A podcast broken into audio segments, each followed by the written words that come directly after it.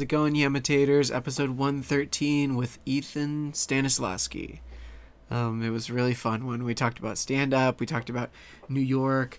Um, he lived there, he lived in Chicago as well. We talked about that. We talked about um, uh, he went to Indiana University, so we talked about the Hoosiers. Um, yeah, this was a really good one. So bu- buckle up because here it comes. But first, but first, go to facebook.com slash yamatat with Doug Culp, like the page, talk about the episodes on there, get some conversation going. I'm kind of bad at keeping it up, kind of. I'm pretty bad at keeping up the uh, Facebook page, but I'd like for people to talk about the show there. Um, iTunes and Stitcher, whatever you're listening to this on, if you could rate it, review it, um, take a take a second to help other people find the show, that would be great. Duplex Comedy Suplex was so awesome. We had a drop in from Harrison Greenbaum. We had Sandy Danto. We had Aaron and Melissa. And we had Stephen Wilbur. And we had uh, some people find the show off of Instagram. And they came and watched the whole show. And um, it was awesome. Keep telling people about it. Keep spreading the word about Duplex Comedy Suplex. My Twitter is at Dougathan, D O U G A T H A N. The show's Twitter is at Yamatat, Y A M A T A T. And the Twitter for Duplex Comedy Suplex is at Duplex Comedy. And the Instagram is at Duplex Comedy Suplex. Um, there's a donate button on yamatat.com through PayPal. Um, one for US, one for Australia. I'd appreciate any any help that anyone could give. Um, and yeah, yam it up with me and Ethan Stanislawski. Bedroom area. Okay.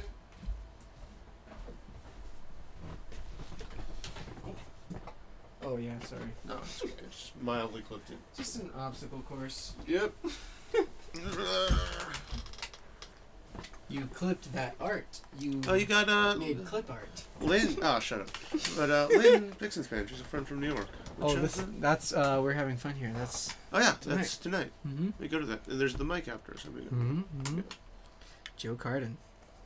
Solid guy. Yeah. Oh yeah, man. I just uh, loaded this up. Yeah. You wanna? Yeah, I'll take a hit. Sure. Cool. I ate an edible on uh, President's Day. I went to LACMA, and uh, thought it would just be fun to see the art, but then it turned into how do I get home alive? Like it was that kind of edible. And uh, so I haven't smoked since. turned into how do I get home alive? That was that's what it is. when was that? That was on Monday because they had a free Oh, yeah, thing yeah. President's uh, last week Monday. But yeah. Cool.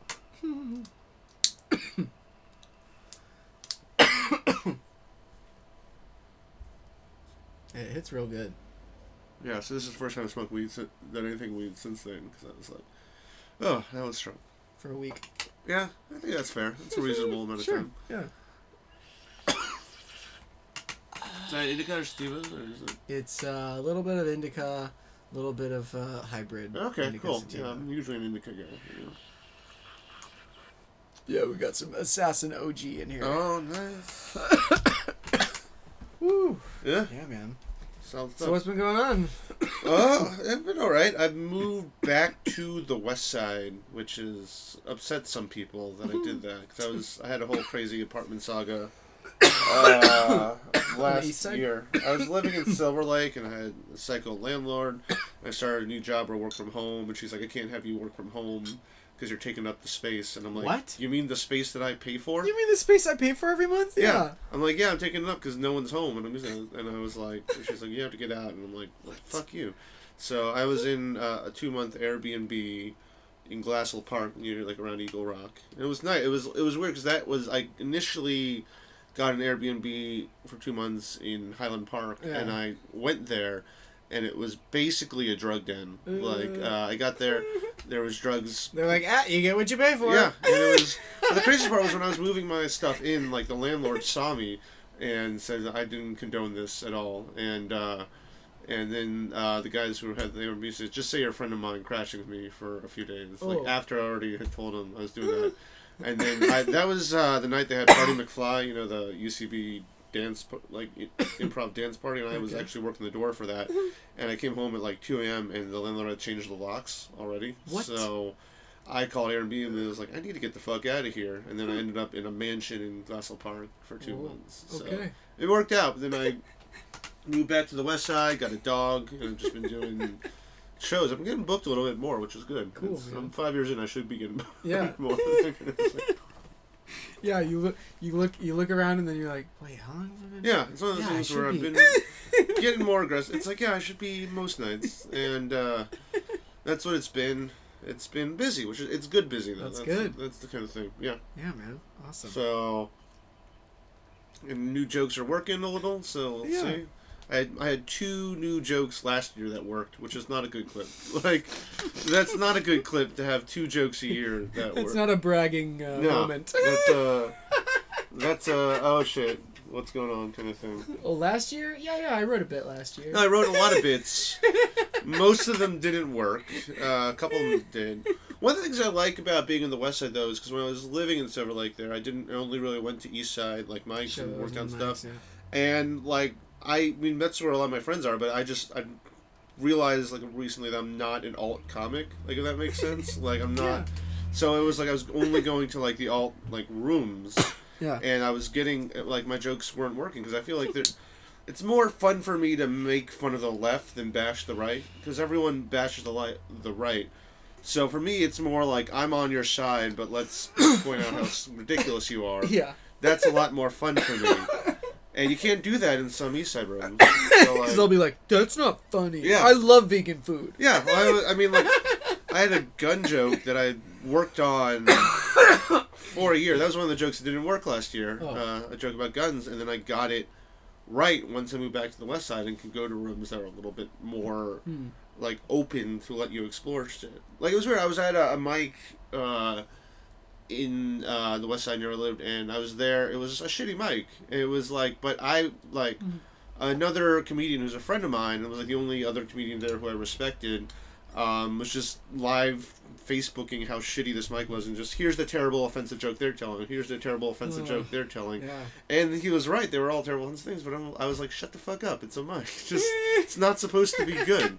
There's actually a benefit to having a shitty mic, Yeah, so you can see true. how that responds because you're gonna have to do terrible crowds and Yep. see what that's like. So I was more like, yeah, I agree. This is terrible, but, But just yeah, you gotta sit through it. that's what you're here to do. It's part of yeah. yeah. Working out jokes, uh, bits bits that you think will do well that don't do well. It's all it's all for the mic time. Yeah, no, it's uh, it's basically I like performing in bad rooms in a way that I probably shouldn't, but it's probably not healthy. But uh, I just like testing out things in terms of crowds that like make me uncomfortable. I Yeah. feel like that's more it's more fun for me to see because if I can win over a crowd that is not inherently inclined to like me, Yeah, if they're not already on board, right when you and then I on win, that makes me feel like I'm doing the right. you won like, them over. yeah, it makes Yeah. me feel like I'm doing my job, like Mhm. in a way that if I'm in a room of people who like me, making them laugh, I feel like I'm. I'm not. It's, I like being laughed, getting laughs, Yeah. but it's more just like, it's more rewarding if I win people over than I'm Yeah. making people who are already inclined to like me laugh. People who, when you go up on stage, they go, "Who the fuck is this guy? Make me laugh." Yeah, exactly. And then arms crossed, and then if I get break them, then I have. Then you open your arms. You're like, "Yeah." Yeah. Then I feel like I'm a good comedian, which is not something I feel like 100% of the time. But uh, Yeah. Yeah, we all have those moments. Yeah. No, I think. Uh, yeah. By the way, re- remember when you emailed me at my job? That was that was fun. Uh, so I work. Uh, I work in uh, tech support for a streaming app. I, I don't feel comfortable saying whatever, but like, and one of those streaming apps is on your Apple TV and Roku and stuff. And I got an email saying, "Hey, this isn't working on my phone," from a Doug Culp, and I was like, I, "Doug, I've been on your show. You had, I mean, you had no way of knowing." But I was like, "Dude, just Facebook message me, and I'll help you out with, with this." And it was like, "No, you actually do it through this email platform, so I can get the credit for it." But it was just. And then it worked, and now it works. yeah, it took. It was just like not working for like two seconds. And I'm like, all right, close this ticket out and just make fun of Doug. Yeah, it was when I think that was when the that new phone had just come out. Yeah, it was a new. You So had just got like- a new phone. We had updated the app, and it wasn't working for like two seconds. And you managed to write it in that two seconds. And of all people who could have written in those two seconds, it was this guy, Doug Cole. You know what I've enjoyed um, from from the apps and just using it with general technology is uh, Chromecast. Yeah. Um, cause I, I got one as a gift for Christmas and I was like, I um I don't know if, how much I'll use this. I use it all the time. like it's the cheapest of the devices you can stream to for your TV. And if you have a smartphone, everyone has a smartphone. Yeah. And You just and you get it's. There's more apps on the smartphone than there is on like a Roku or Apple TV or something Yeah, like yeah. that. So you just stream your Hulu, from stream anywhere. Whatever. Yeah, it's- anyone can be like, oh, I have a Chromecast too. Uh, Right. No, it's a cool basically I- like when you have an app that's on multiple devices, and people are like, "What device should I get?"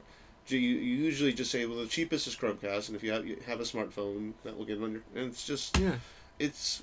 I have th- I think I had three at one point because. three Chromecasts. well, I did like my roommates had one, and then as a holiday gift from the company I worked at, I got a Chromecast. Oh, I'm like, okay. oh right, this is useful. And then somewhere along the line, another. So I had three, and I used it like not like I still had a Roku, so I'd use that Yeah. instead. But so I just at one point just piling up Apple TVs. Yeah, my parents had one. That's what it is, and I sort of borrowed Oh, theirs okay, yeah, yeah, at some point. piling up Apple TVs. Or yeah, piling up uh, That's so yeah, that's the name of my job is that they I work from home, so they give me pretty much every device that they that the app is on. So it's just I look really cool. And awesome. It's kind of yeah. Your your system is stacked and ready, ready for the challenge. Yeah. So it's nice. I feel like I know well, know what I'm doing and can help people out. Mhm. I've a lot of people have just friends who know that I work for something just call me and been like, "How does he get this thing to work?" And I'm like, um, "Pay me, pay me like whatever salary I make. Yeah, Pay me money. buy me a drink at least. I don't know.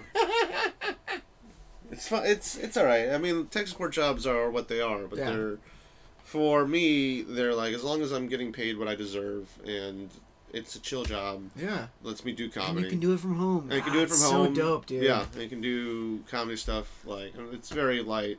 All the, the stuff you do, like the, the this new job I have, it's a much like less cutthroat like kind of place than where I used to work before. That's But awesome. Talking about day jobs on a comedy podcast.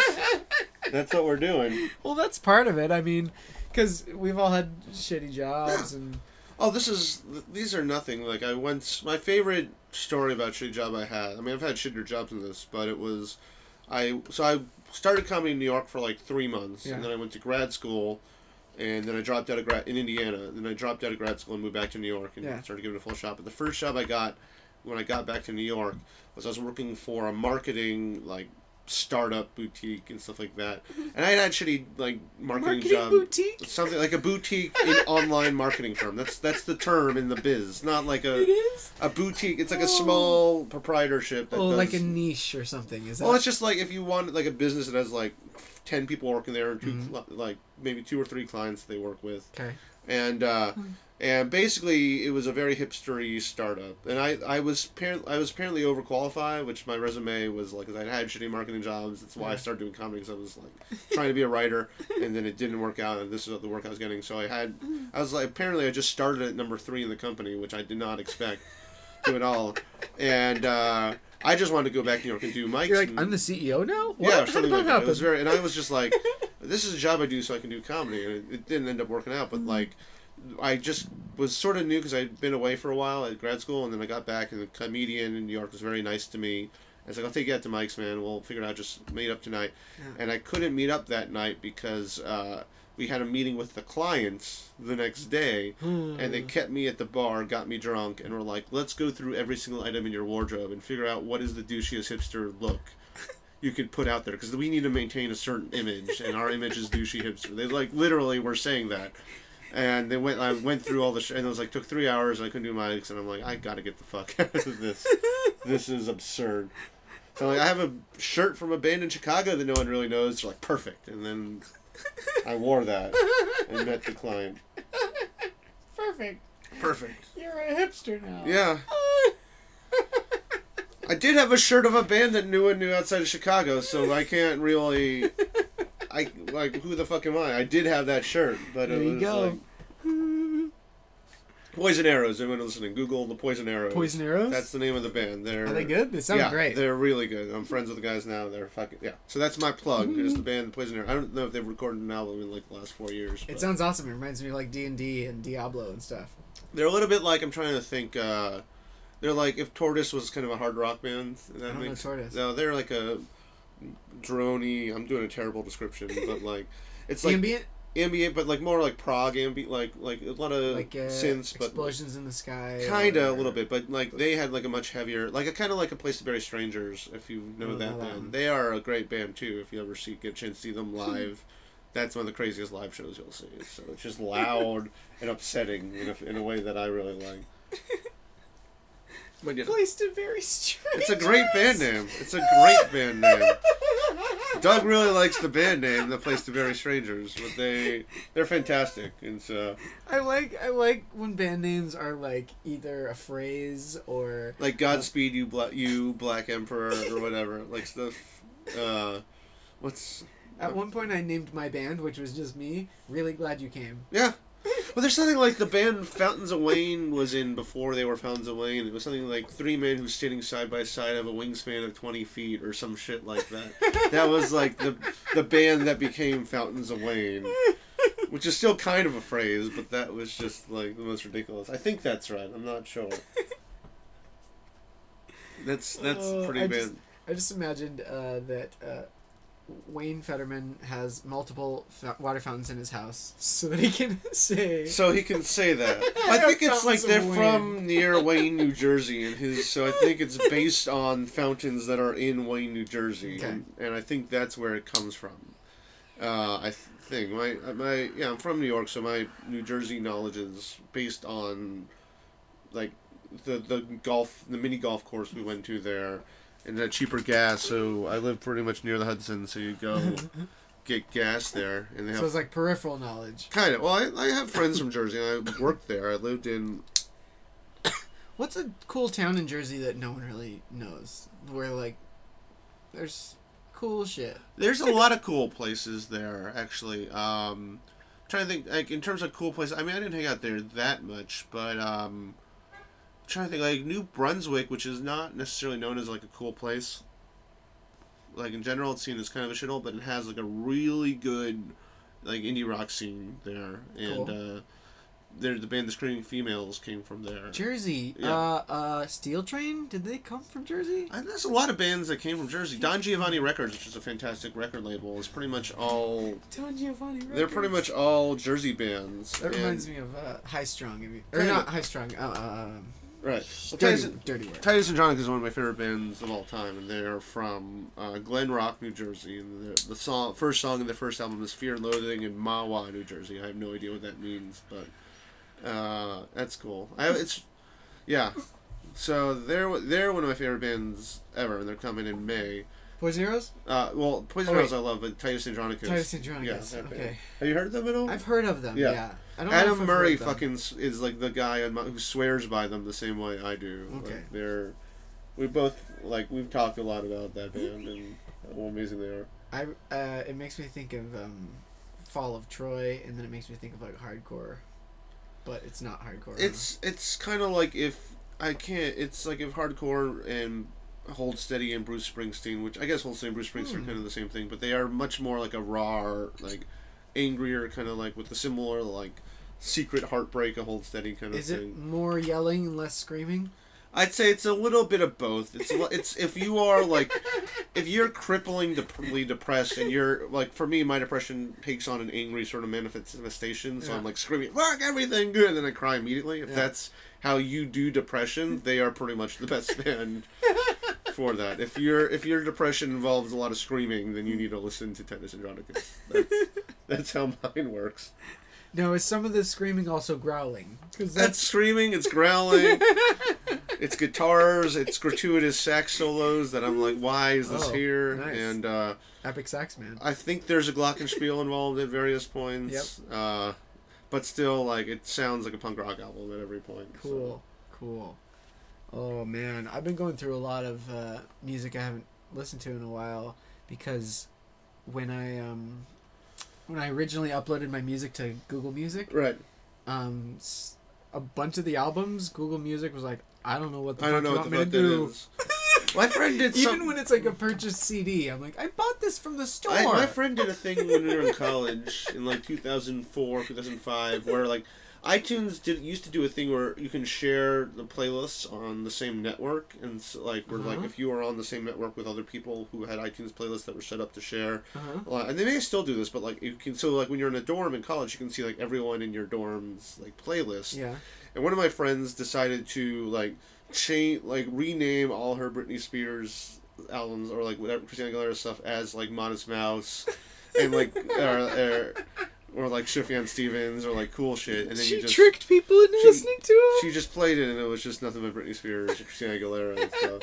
And I'm like, that's cool. That's Like, a but- good bit. Yeah, it's a good bit. She did a good. People, but it got. I think it got weird when people started uploading porn onto iTunes, and you could share that, and it was just like there were definitely some list toast emails about that. Like, cut it out, you guys. That's also a weird thing to be like, hey, Who puts porn on iTunes? That's like who uploads it into your iTunes videos. I guess this was before like. Like I think this was like before like Pornhub and like the portal sites became a thing, so you still had to download it. But it was just like you keep it in a shitty folder That's like it's like in like a it's like one of the program fi- folder files that you have a program you don't use. And you create a subfolder, and that's where you put your porn videos. You give it a, a name that your parents won't find. I don't, I don't know if this is common or just that's what mine was. But That's where prawn came from, isn't it? I think some a lot of things came from that. That's like where. I mean, it's where like if you have like DDS attacks, it would probably be in a folder like that that would take forever to find. But for me, it was just the any porn you download, you just put it in. Like I had like a Crayola paint app when I was fourteen, and, and I never used it, but I created like uh like uh generic uh, like named it something generic or Yeah. like like or Files, something. Yeah, yeah. something files or something like that, and put all the porn in there. No one was the wiser. Brilliant. I think that's pretty common. I think I got the idea from someone who told me to do that. So I think that's not uncommon. I don't yeah, know. it, was, it's a trade secret. it's a You- yeah, it word of it's mouth. A, it's a pervert trade secret. Yeah. oh, good. Yeah. Yeah.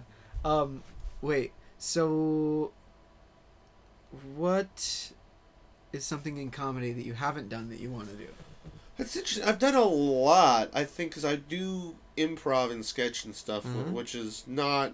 Which I feel like I started that after stand up, which is not necessarily a common route. I feel like a lot of people go from improv and sketch to stand up. Yeah, kind of just. Yeah, that's That's more the arc. I feel like Yeah, I've yeah, sort of just mixed it up, and uh, what are what are some of your troop names? I've I've not really been on a team consistently, Oh, but. I'm like you know, there's a Cozy Oren's a friend of mine, and he runs a show Crashers Party that he puts me on frequently. I had one. I'm already forgetting the names. They all failed. Like they all, all the improv groups have failed, and because that's how it works in improv. Most I'd say like you see some great teams and like legitimately great teams, but ninety percent of them like had like three practice sessions, and then other people had other commitments, and then they just dissolved. What happened was all of the people in the group yes anded other opportunities in life. Yeah.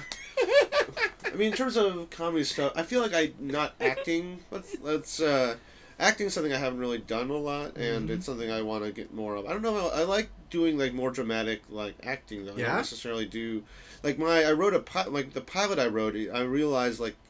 It, it was started as a dramedy, but it kind of worked if I turned it into an hour long drama, which is interesting. It was funny, but it was like it worked. It was kind of like that Louie girls like yeah, yeah, yeah. laughter comes from the what the, the situation the real you put life. yourself Yeah.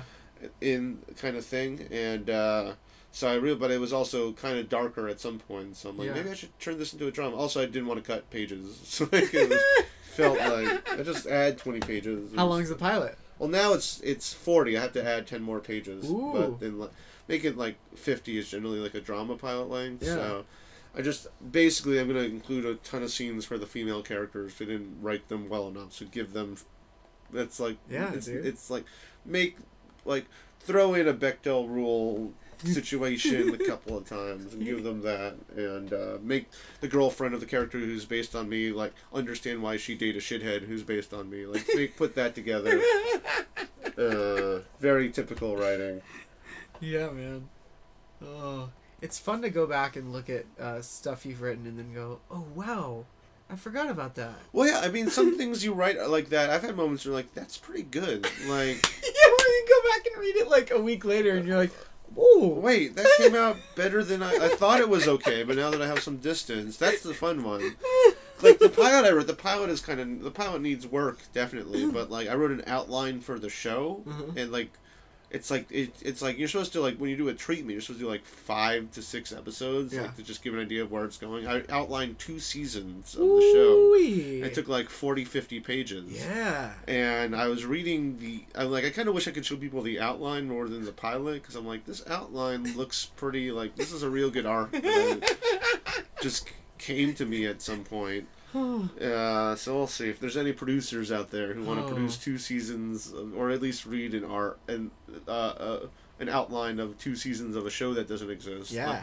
Yeah. That let Hey, me if know. If you're listening, if you're listening, if you're let listening, I don't want to know how many listens this podcast gets on average. I really don't. 18. That's good. That's like mom. That's you. That's like your best friends and like people who find it. There you go. That's good. That's not bad. It could be. I've been on worse. No, I no, I joke that there's 18, but I think it, I think it's around uh, a month for the podcast as a whole. Maybe like twenty thousand. That's good. That no, that's real good. Okay. I feel 15 I gotta 20? I gotta shape up. Yeah, I gotta make myself look impressive. How do they listen to your laugh for a month? There's- That's what I want to know. How do they like listen to that? with a smile on their with the face. smile on their face? It's probably very positive people who are listening to this podcast. Um, yeah, Australians. Australians. Some, some Germans too. Oh, you got some of those. That's- Yeah, the internet told me so. Okay, that's cool. The internet was like, "Hey, there's people I have listening one to it here too." And I have in one very good friend uh, from Australia. who's a comic in New York who got deported, or not deported. He just had a visa and he, He couldn't get it. departed. Departed back to a place that he hates. But he, uh, Max Corbell, you're not listening, but if you are out there, I love you and miss you. Uh, he, but he works at a sex shop in Melbourne now and has a girlfriend, so I Oh. think he's. So that's it. That's a life. yeah, Australia, man. yeah, no, that's not a place I've been. So I haven't cool. been there either. I want to go. No, I mean I've I haven't left the U.S. since like except for Canada, which I don't count. Uh, since for since college, like when I was a kid, I traveled a lot. My dad's a professor, so he Okay. would like European history, so he'd go around. I've been to like twenty countries in my lifetime. What? Stuff, yeah. So I've been- Where? I, uh, Tell about some of those. so I lived in London for six months Oh, when I that's was all. Eight. Uh, when we when we were there, we went to like Scotland, Paris. Did you start to develop a, a British accent? No, I was only there for six months. I did pick Oh, up okay. a, soccer thing, so I still am a fan. Oh, of, okay. Fan of Arsenal. They just lost to Barcelona, which is okay because it's Hmm. Barcelona like right now. But that was like when I was eight. That has stayed with me Wow. to Yeah. this day. Um, so that was great. Um, so, but then I so when we were there, I went to France. I went to Belgium. I feel like I went to one other country, and I did a summer in Spain. Uh, I Oh, lived yeah. did summer abroad in Germany. I've been uh, so it's like I've So because your dad's a Professor, so I've been- history professor, like that, he was getting paid to travel. Oh yeah, the big thing that oh man, the that's so yeah. cool. and the the big thing, the cool trip that I got as a result of that was my dad was teaching on this academic cruise. So it's like alumni What? of the school Oh, will pay a a shit ton of money to go on a cruise and learn about the history of wherever they're going. And my dad does Eastern Europe, so he went around the entire Baltic. So it's like Denmark, uh, Lithuania, Latvia, Estonia, Poland. Your dad is Weezer. kind Weezer Cruise, 311 Cruise. Oh. All those bands do that. Oh, that makes me respect my dad a little less. no, no, that's no, all right. but it's like a cool idea. Right. So he but also, just- there's comedians who do cruises too. Yeah. Oh no, I have a friend who's been trying to get me on to do their cruise gig, which I would totally do. The Oh. problem is it requires 30 minutes of family friendly material and 30 minutes of non family friendly material. And the family like I don't know how I could fill 30 minutes of family friendly like and it's Riff. uh, riff just riff, Riff for 30 minutes. just talk about my just talk about my dog for 20 Just riff. Riff about my dog. material. So here's my It's dog. it's- this is clean So- material only, right? Okay, I'm just then I would I, riff. I there's no way I can riff and not swear all the time though, so that would be a problem too. Crowd I'd, prob- work, crowd I'd probably work. just be like, yeah, crowd, Crowd work, and then. I'd Oh, do, which I'm not good at, but it would still do it. Then I just like tell my dog stories, and then that would fill. How long does it go for? I it go there's like apparently like two week stretches at the time. Some of them will go where you get paid a lot of money. They pay for a room and board and everything. Yeah. Uh, s- and Room and they have free drinks, free food, and stuff like that. So, uh, some of them, but some of them will go on for like months and months and months. Yeah. and uh, wow. But this this one, it's just I want to do it, but it's also like I don't know if I can fill like that's really the requirement. But I can do thirty minutes of regular stand up, yeah. easily. But it just wouldn't. It involves mm-hmm. swearing and sex in ways that like wouldn't necessarily be good if there's kids involved there. like I did a show in front of like mostly like. It was a, it was a, a rock festival where they brought in comedians and it was mostly like 18 to 20 year olds Yeah. and I was like, I don't know how to talk to this audience in a way. I know I'm supposed to appeal to them, and I'm sure there's like jokes, and they laughed at some points, but it was just like a whole joke where I just shit on 18 year olds, and it's just like I realized I went into that joke at like too late, and I was already in the joke. They like gotta laugh, but it's just like when you say to people like You're like you're all pieces of shit. you're all pieces of shit who aren't technically human beings yet. That's not going to work. It doesn't bode well. It doesn't. let- I still got a, a good response. There were enough people there who were down. The band liked it. The band who's going up after me liked that joke. So there you go.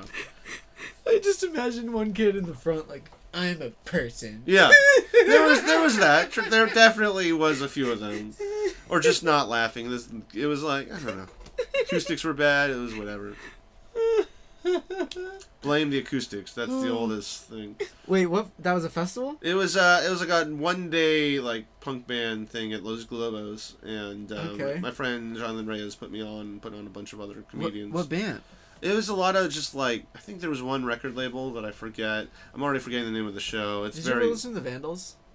Uh, I only know them from that X Files episode where Oh yeah. they are in, and it's Jack Black, and then like the guy, the creepy guy, and has a- Giovanni uh, Giovanni, Ribisi. Ribisi, yeah, he has a Vandal shirt. They Yeah. play like it's weird. There's like three Vandals songs in that. Yeah, whole can he? Because Chris. Carter was like friends with the Vandals. And, Oh, really? Uh, the song that ended the episode was like it was something about fart or poop, but that was how the, the, the show ended, and it was clearly you're just rewarding your friends. That's it doesn't fit this Live at all. fast diarrhea. Don't live fast diarrhea. It was something involving. I think it was Yeah. a track off diarrhea. It may have been the, the title track. Live fast diarrhea. It was probably that. that that album was I think new then. yeah. It was new then, Oh which is man, that was so cool. yeah. I, I I listened to the Vandals um, through high school, and like I watched X Files, but I hadn't seen every episode. Right. And when I rewatched um, the, in the last year, Right. that episode came up, and I was like, The "Holy Vandals?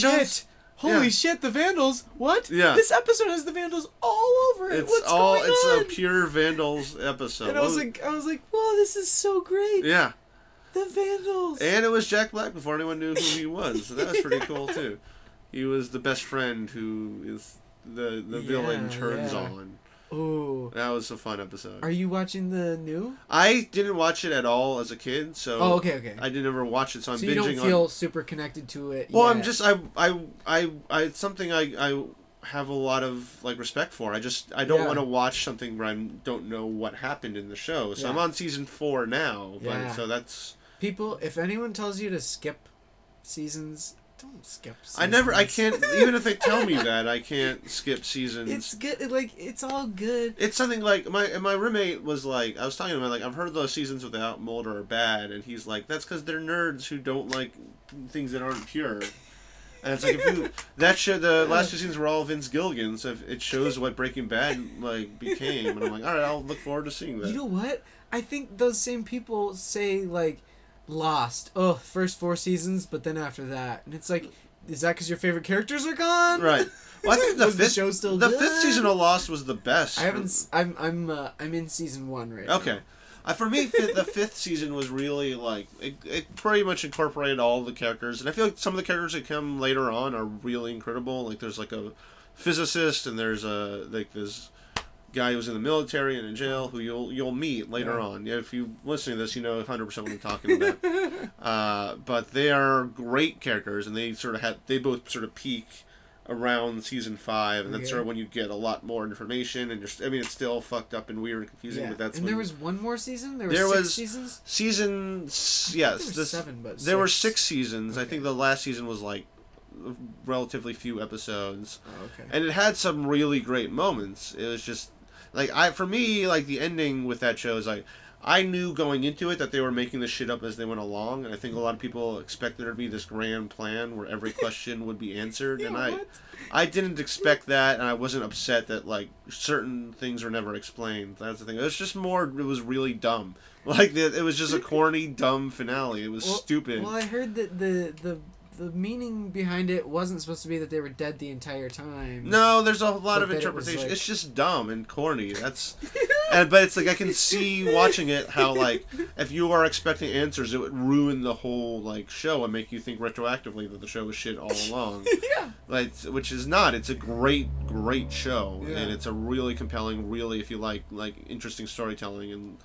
The characters are pretty much all great. Some of the, some of them are like get weaker, and then you're like, and there's when characters die, it really hurts in that show because there's Yeah. there's a lot of like I want to know more about you, and now you're dead. Kind of thing. So so you just said when characters die, because this was one of the first shows that introduced like killing off main characters. this was, I mean, I feel like the main show. I, I mean, this would be a huge spoiler if you haven't seen the show, but 24 was really the show. Oh, okay. that okay. did that. Like the end of the first season, like this. I mean, I can I won't say who it is, but like they kill off one of the central characters of the show, and it's a, it was a huge shocking thing. This was two thousand two. Yeah, I still haven't seen So- 24 either. I've seen the pilot. Yeah, so that like I'm so I won't say anything more than that. But that moment in the end of that was like.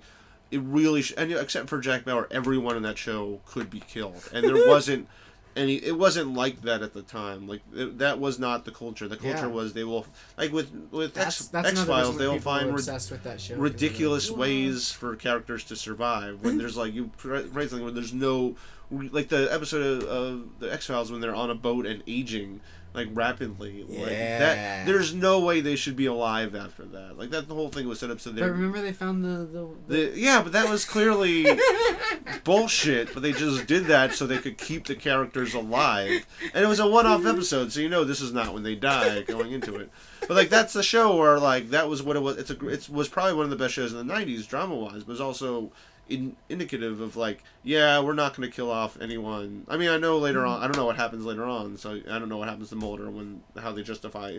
David Duchovny's contract situation, which is really what it was. I actually don't know that. That's a good because I feel like with shows like that, with new where everyone anyone can die, Mhm. like how do actors' contracts work? Because if you're a star, I don't know. do you just sign on a season by season basis? Like, I've heard with Game of Thrones, like there's a, a a meeting that happens where you will be called into an office privately, and going into it, you know, oh no, this is it for the character. and no one else knows, Well, it's like it, it, everyone's or seen the, the, person who does it. the knows. scene, people who've seen the meeting enough, like, will know this is going to happen now. Like, wow. and it's like I think like again, spoiler if you haven't seen it, but the guy who plays Bran got that meeting, and people and he initially thought, oh shit, what's how do, how how am I gonna die? But they basically it's like he's back in the season, so basically it's like the way the plot works, you're gonna skip the next season, but you'll be back after that. So he thought oh yeah, thought that's he right. yeah. So because they basically what happened was they pretty much reached the end of his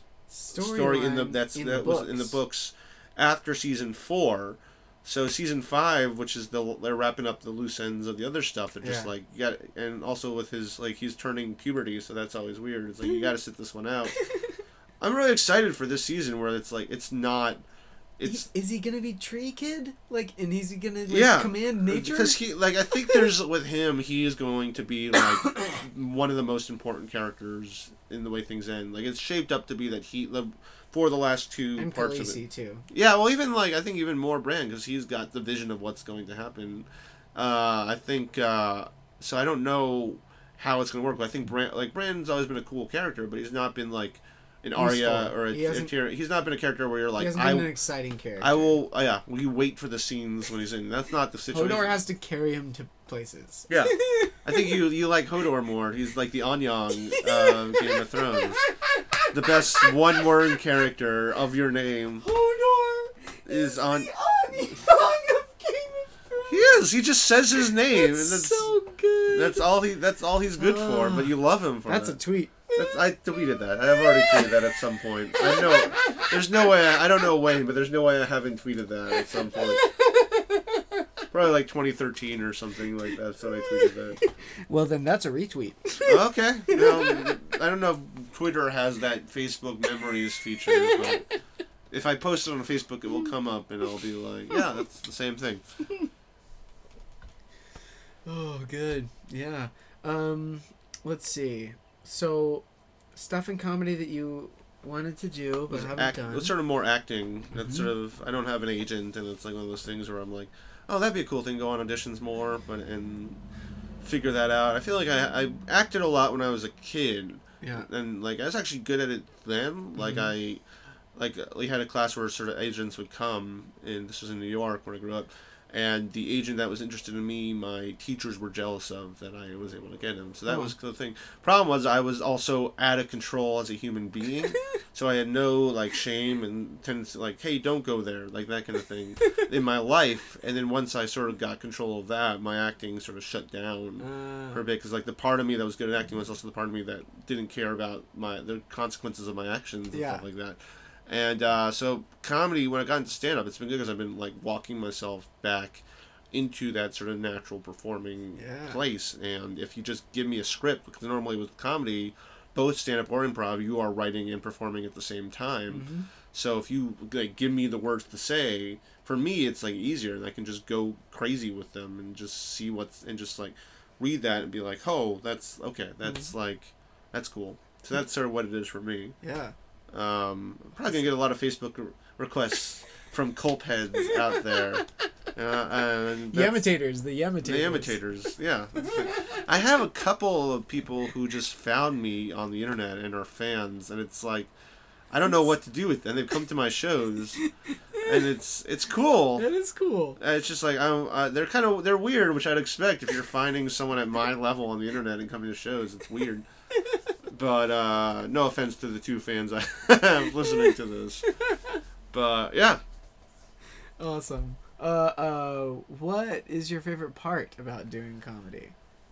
for me, like I always was a ranter on some level, and there's part of me that just like I still do it on Facebook, and I kind of I'm annoyed at myself, and I post like Facebook rants, but about politics or whatever. But I still do it, um, and I feel like for me, there were things that would always sort of cheese me or, or like really upset me. And if I just scream about how bullshit it is, people are like, "Just shut up, Ethan." And uh, but if I can twist, so when I have that moment now, I'm pissed off about something. I'll see how can you twist this to be funny Yeah. and uh, still get your point across, but more. Yep. It's about being. It's like you know that's a lot of comedies. Either you scream, you cry, or you make it funny. That's Yep. how people function. And for me, that's like when I can express like how I feel about something. A couple jokes in my act that are like that's like I've not been able to express that in a way that people can digest in other ways than comedy, and Yeah. that's like like a huge that's a huge thing for me that I'm able to do that. Yeah. And so when you get a joke that's working and it's something that is like you addressing an issue in the world or in yourself that is like upsetting and it gets a response, that's like that's why you do this the thing you do. Yeah. In a way. Yeah. Ooh. Oh, how about how about the feeling when uh, when you riff off of a a joke, like a newer joke, and then the riff works too? Yeah, well, I feel like that that for me, and when i when I took improv classes, that actually made my stand up better because I think the thing for me was I would always all my jokes were kind of had a point in a way, which not not a lot of comedian jokes have a point. I kind of am jealous of comedians who can just dick around up there. Mm-hmm. Some stuff, even though I think having points is respected Yeah. well maybe a little more but uh, i i if people before improv it was like if people laughed at a thing that wasn't my point i wouldn't necessarily follow that or like go make that part of the joke but Yeah. like with improv it's just like you are instinctually wired to follow the funny and Yeah. like go where that is and just be more open about like de- handling something weird like that that comes up Mm-hmm. and for me there's a couple of jokes i have that were like like oh that's the part that gets a laugh so just do just do that part and that then that's a real joke now and then like that's uh, a tag or something like that Yeah. and that makes people so it's like yeah that joke wouldn't have worked unless i knew to just go there and stuff like that Yeah. It's so awesome. I had a moment like that on Can I more water? Oh, of course. Actually, I was drinking it blind with nothing in it. Um, I had a moment like that on Thursday. I was telling you, I started talking about something I haven't talked about on stage yet, and and it it fucking worked. And I was like, I didn't know that that was gonna be the part where they laughed, but Yeah. it worked. Yeah.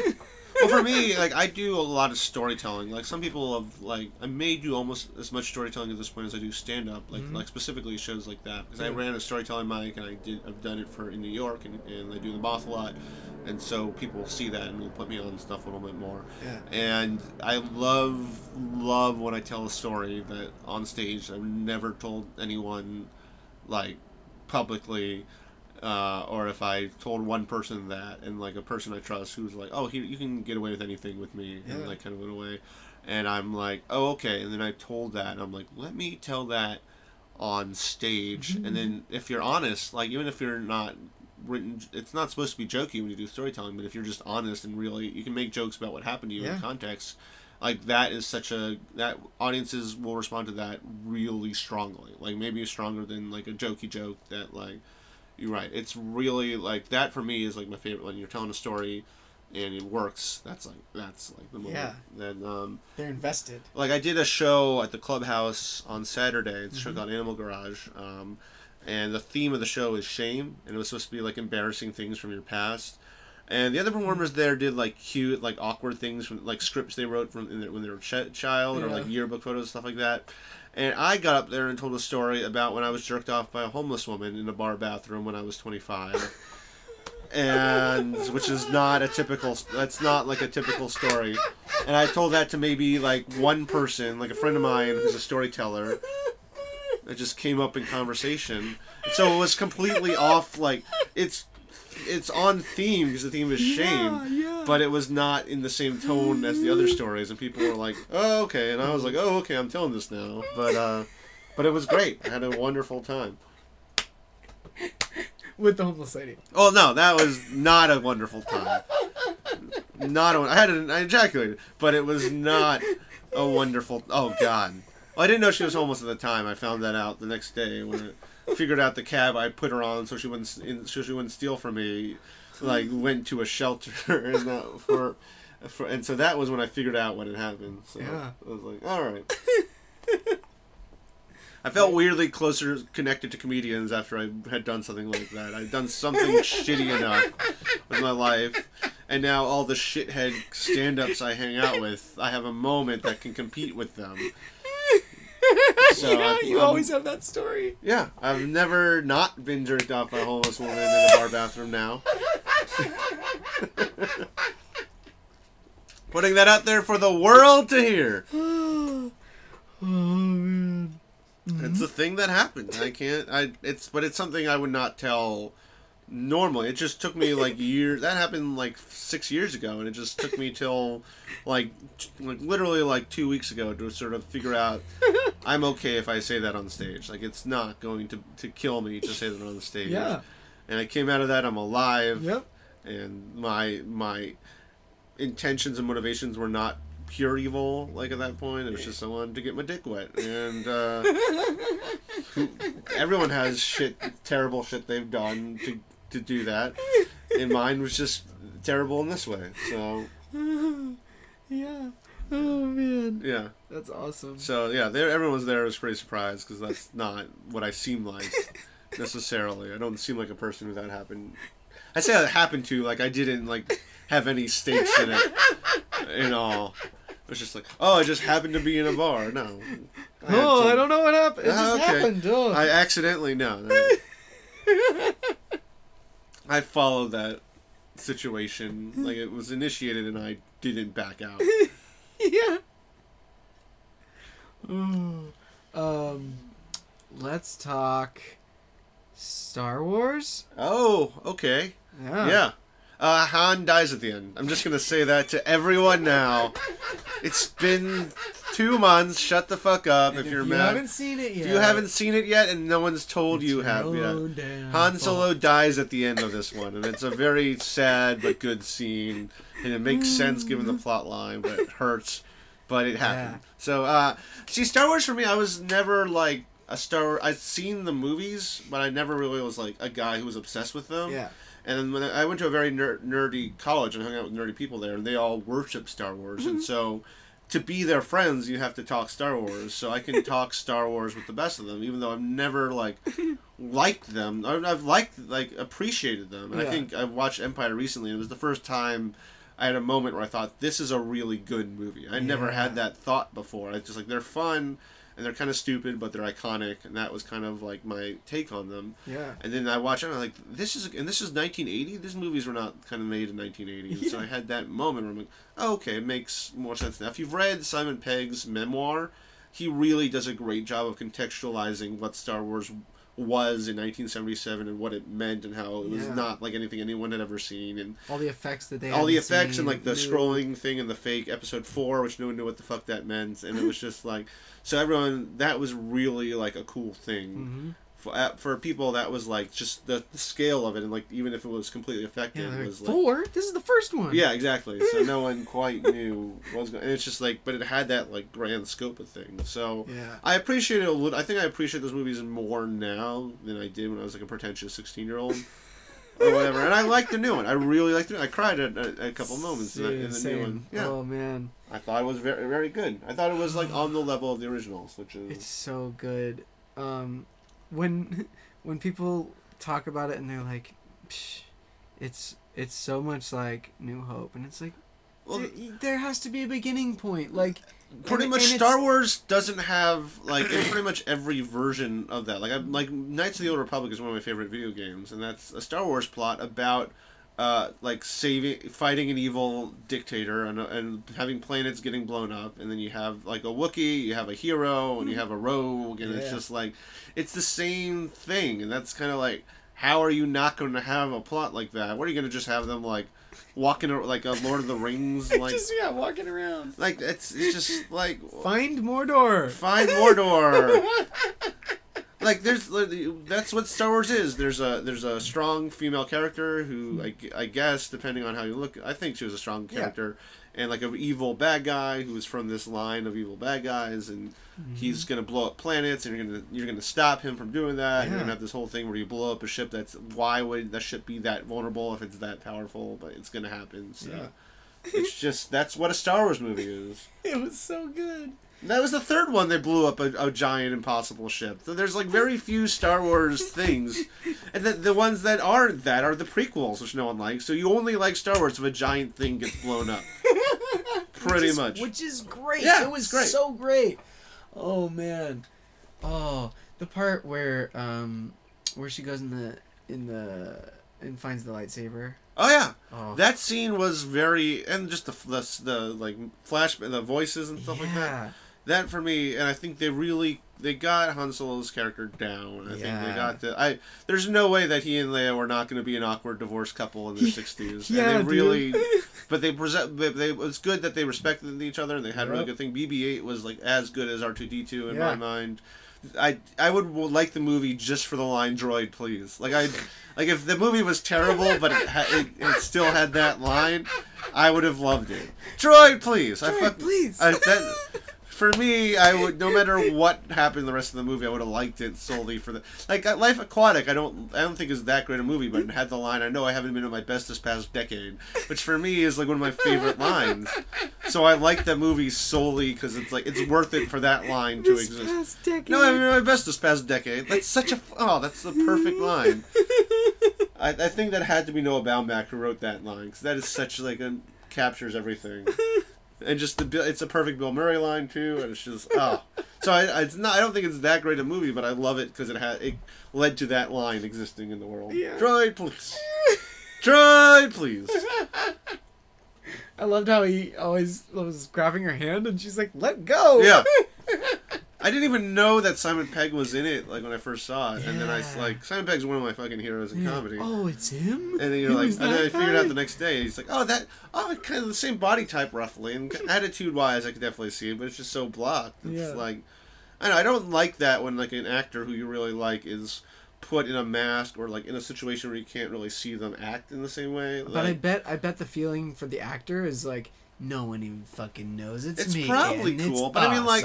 But like in and then they'll Dark, see my name in the credits and be like, "Whoa, that was them." but I mean more like I'm thinking more like uh, Bane, Dark, like that kind of thing, where it's just it's like you love Tom Hardy, but you are not watching this thinking it's Tom Hardy. Like I mean, it's that movie because is he talked like that. yeah, but I mean like his face is covered and stuff like that. Yeah. In most of his movie, in most of his movies, his face is covered, and you don't. It's like he's not Yeah, playing the Mad whole thing. Yeah, I mean, but he still had like moments. Yeah, God, I fucking love that. That's, yeah. That's I, if that doesn't win every single Oscar, I'm going to be pissed. I don't, I'm probably not even going to watch the Oscars, but I would be actively. When is it? I don't It's even know. uh, is it this weekend? This yeah, it's this Sunday. So I'm probably I'm just going to avoid traffic. That's really what I'm going to do. I'm gonna probably uh, I'll see. I might be sticking the West Side and not go down that. The key to being happy in LA, by the way, what I figured out, the key to being happy is to not go to Hollywood whenever possible. If you like, you have a choice. Like, if you have to go to Hollywood for a Go thing, around it. that's fine. But if you have a choice of like going to Hollywood or not going to Hollywood, and it's like 50-50, don't go to Hollywood, and LA becomes a great place, and you love it. East Side's great, West Side's great. Just Hollywood, if you are there for too long, That's true. it's, It's like true. it will kill you. Because then it's like, oh yeah, it's this this big touristy spot, and there's all these tourists. Yeah, but everywhere. even just like you are, uh, like every conversation turns into a business conversation. The way I feel like maybe at the West Side because there's not as many Korean people, or even if you go to the East Side, there's like musicians and stuff like that. But it's not everything is like a meeting, meeting yeah, agent. This is how you get this show. This is how you get that thing. And yeah. like, Although, if anyone's out there who wants to give me a meeting, Oh, if anyone wants to give me a meeting, please. If you are a manager, I don't care if you're a shit manager. If you can get me gigs that pay, maybe pay me more than like two dollars and a beer, get sign this motherfucker, both of us right now. yeah, yeah, please. No, that's um, that's uh, I don't know what's going on, but yeah. um, Hollywood and West Side.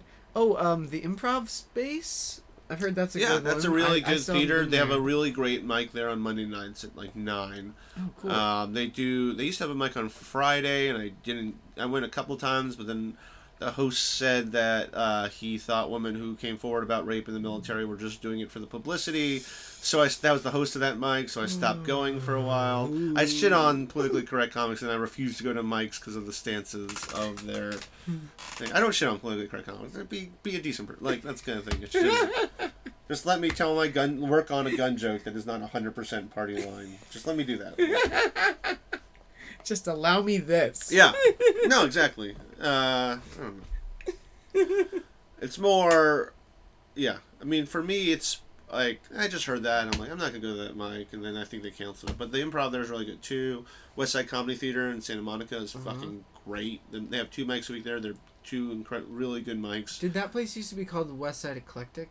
I don't know. I mean, it's always been West Side Comedy Theater when I was there. It's on the Promenade, pretty much, Okay. and it's uh, it's Mission IMPROVable, which is a Chicago improv group that came here to our theater. And so I went to college in Chicago, and it's probably my favorite place in the world. And uh, it's like it has the feel of like a Chicago comedy club, where it's Yeah. very mellow, but it's still funny, and you let you do whatever you want to do. And they'll- there's they'll Chicago listen. style hot dogs. Yeah, well, not there. They- And Chicago style pizza. just stop. But yeah, but I know. but I do know uh, a Chicago style pizza place in every, in every side. Like I know one in Hollywood, I know one on the east side, I know one on the west side. So that's I'm a deep dish person very much, and so and I've scouted the the best deep dish locations, Masa in Echo Park, Hollywood Pies in Hollywood, Yeah. and uh, NY and C in Santa Monica. Go if you like deep dish and you are in Los Angeles. Those, Those are, are the the three. three? spots to hit up. Nice. So I went on a date at Masa like a few months ago, and we got wine, and he's like, "I know you," and it's just like one of the waiters are like, I'm a regular here. I'm a I'm a regular at a restaurant. That's never a thing that's happened before. It's a cool thing. Oh, it's a great feeling to be like known. I'm like, what am I, Norm? This is great. Just like, oh, I'm a I'm known. I've had a couple spots like that. There was a, and they were both in uh, Vista when I used to live in Vista. Yeah. And um, there was Juanita's, which burned down at one point. Okay, it sounded familiar, but It was a I've- taco stand where how how long ago was this roughly? in, in Old Vista. This was um, in the last five years. Okay, because I moved here two and a half years ago, so Okay. I may have been before my time. Though I have heard Juanita Illusions. I may be confusing it with a place in Washington Heights in New York. Possibly could be doing that. I'm probably like confusing it with the Juanitas there. Never mind. But So- yeah, Juanita's. Uh, we, me and my, me and my two friends, we were roommates, and we would go in and we would just hold up three fingers. Oh, they, they- they knew. They're new. I go to this Chinese place in uh, Palms where I used to live, and I got I used to go there like two or three times a week because you're broke and it's like five dollars for a full meal and Mhm. you're, you're satisfied for that. And I ordered the same thing there. I still go there like three or four times a month, and the guy just doesn't acknowledge that I go there all the time. He's just the Chinese guy's like, "What do you want?" Uh, okay, and then like and he orders it. It's like you want it here, and I always order the exact same thing, and he just asks me every single time. Where it's like, if, the only time I order nothing is if they're out of like I order the noodle combo with uh, beef and broccoli and General Tso chicken, and then I just uh, oh no orange chicken. Sorry, like, it's it's orange chicken. Yeah. Sorry, I don't know my own word, but yeah. and then I'll get like a soda, and I'll get it to go to here for here, and I'll just like listen to podcasts or watch like ten minutes of whatever show I'm watching Yeah. Uh, and then I'll go. And um, and I've do I've done this I do this like three or four times a month at least probably more more like five times a month and I used to go a lot more frequently than that when I was living Hmm. a lot closer. And he just doesn't know that I am this guy who orders the same thing and has the same routine. Or he's ignoring you. or I don't know. He's got He he's he's you. Chinese and he's got He long hair and has like a, no he's got he's like got a hippie vibe and but he's also like a Chinese guy. And I don't know I don't know quite what to do with that. Like he's like a, he, like he barely speaks English but he's he's like got a patchouli vibe to him and that it throws me off. I'm not used to that combination but that's fine. Go do you do just like, it's also like no I exist you know a little bit You do you, but remember me. yeah or acknowledge that I'm like oh you're getting that right like yeah.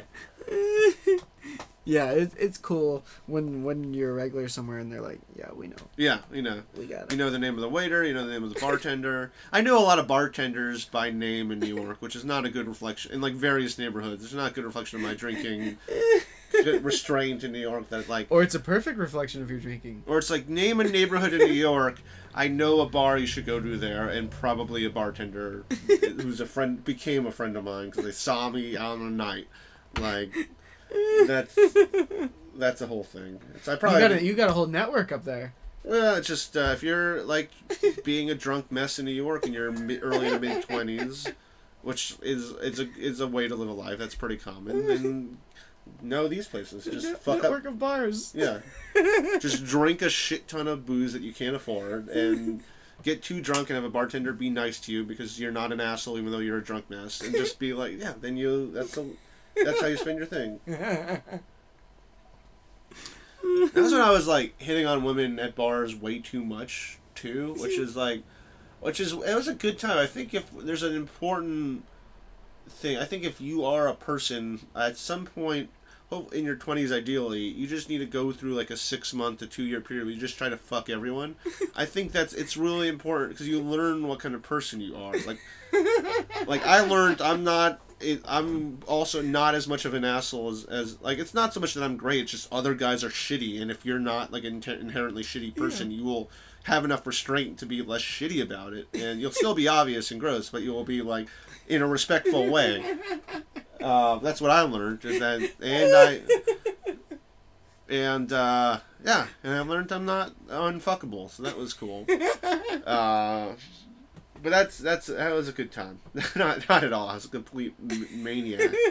But it, uh, have a little bit more like oh like that kind of thing. New York, and then you moved. You moved here, out here when? Uh, this June of 2013. That's when I moved out here. I basically I've been in, I grew up in New York. I was sick of it. I never I like I lived in Indiana. I lived in Chicago, and I Mhm. liked that more. Like when you like Indiana more than you like New York, you should probably not be in New York. That's I was in Bloomington, which is it was Indiana University, which is the college town. It's it's like a very skewed perspective on Indiana. Yeah. But there's still like weird little But it's still Indiana, yeah Cracker Barrel Indiana moments that you'll encounter out there. tri-state area. Yeah, I used to live in northern Kentucky. Oh yeah, that's that's Florence. That's my thing with Gaffigan doing uh, the KFC ads. I'm not offended that he's like doing like ads, but it's more like you're from Indiana and you're doing an ad where you're from Kentucky. that's outrageous.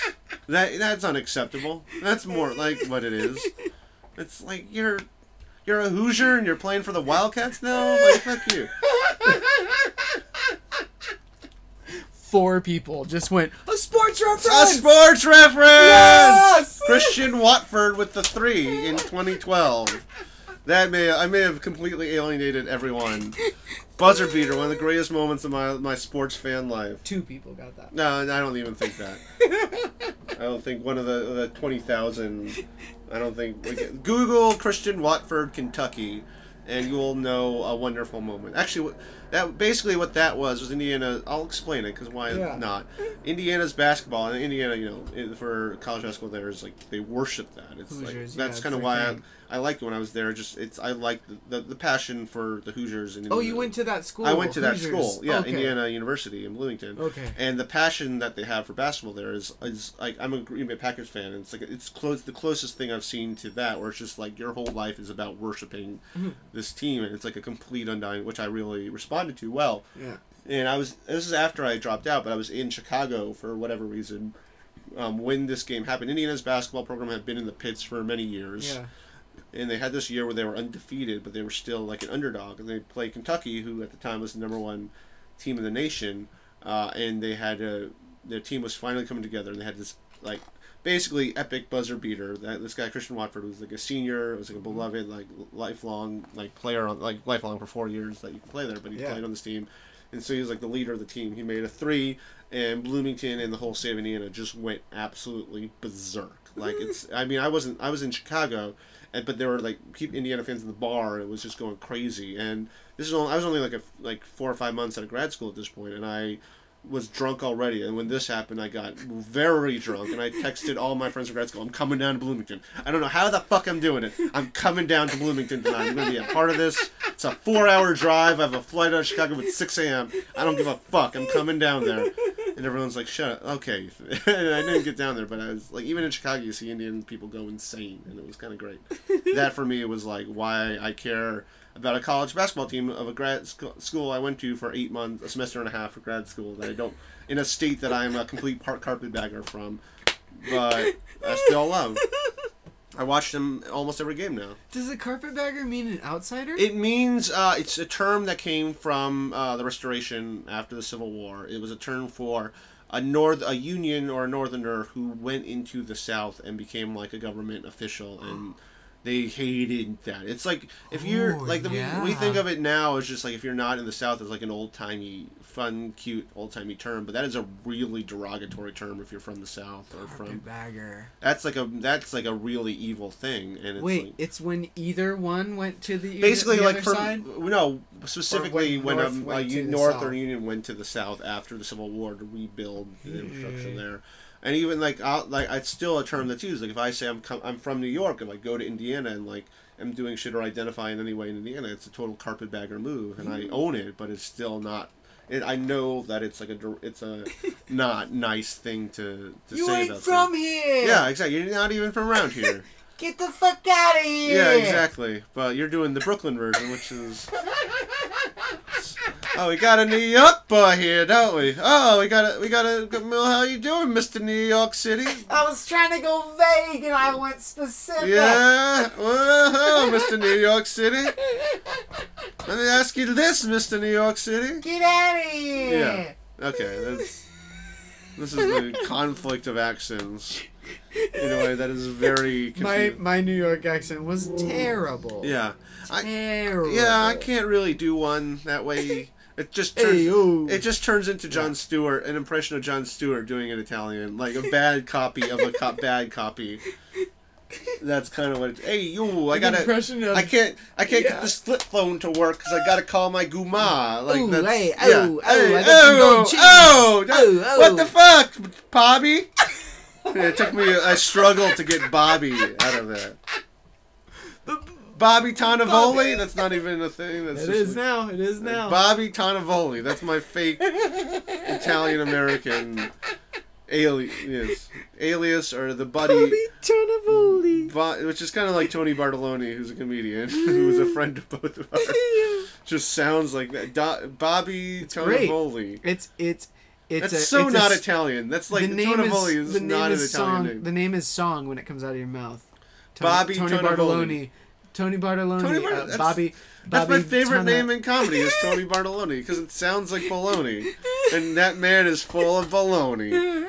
He, if and that's a very if you know him, that's a very fitting tone to take. That's a cool name because you are full of baloney, Tony Bartoloni.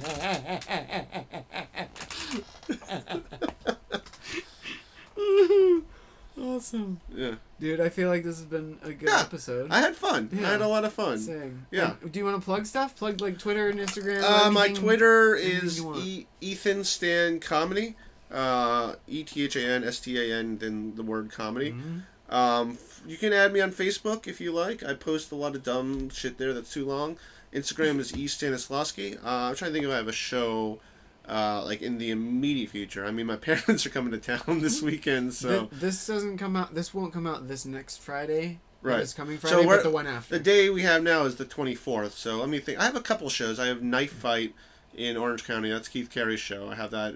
I don't know the exact date. So just Uh, twenty fourth is a it's will be the it would be the first Tuesday of the month. Wednesday. It's a Uh, Wednesday. first okay it's a wednesday all right i don't know what my schedule is um, i've got an article coming out for Splitsider about storytelling so if you see my name in Splitsider just You're gonna tell a story about well no I'm. I'm basically am presenting the scene like a picture of a certain element of the story the scene the not Moth side of storytelling the side that is more inclined to tell stories about getting jerked off by a homeless woman in a bar bathroom for instance uh, which is I know people in those scenes in New York, in New York and L.A.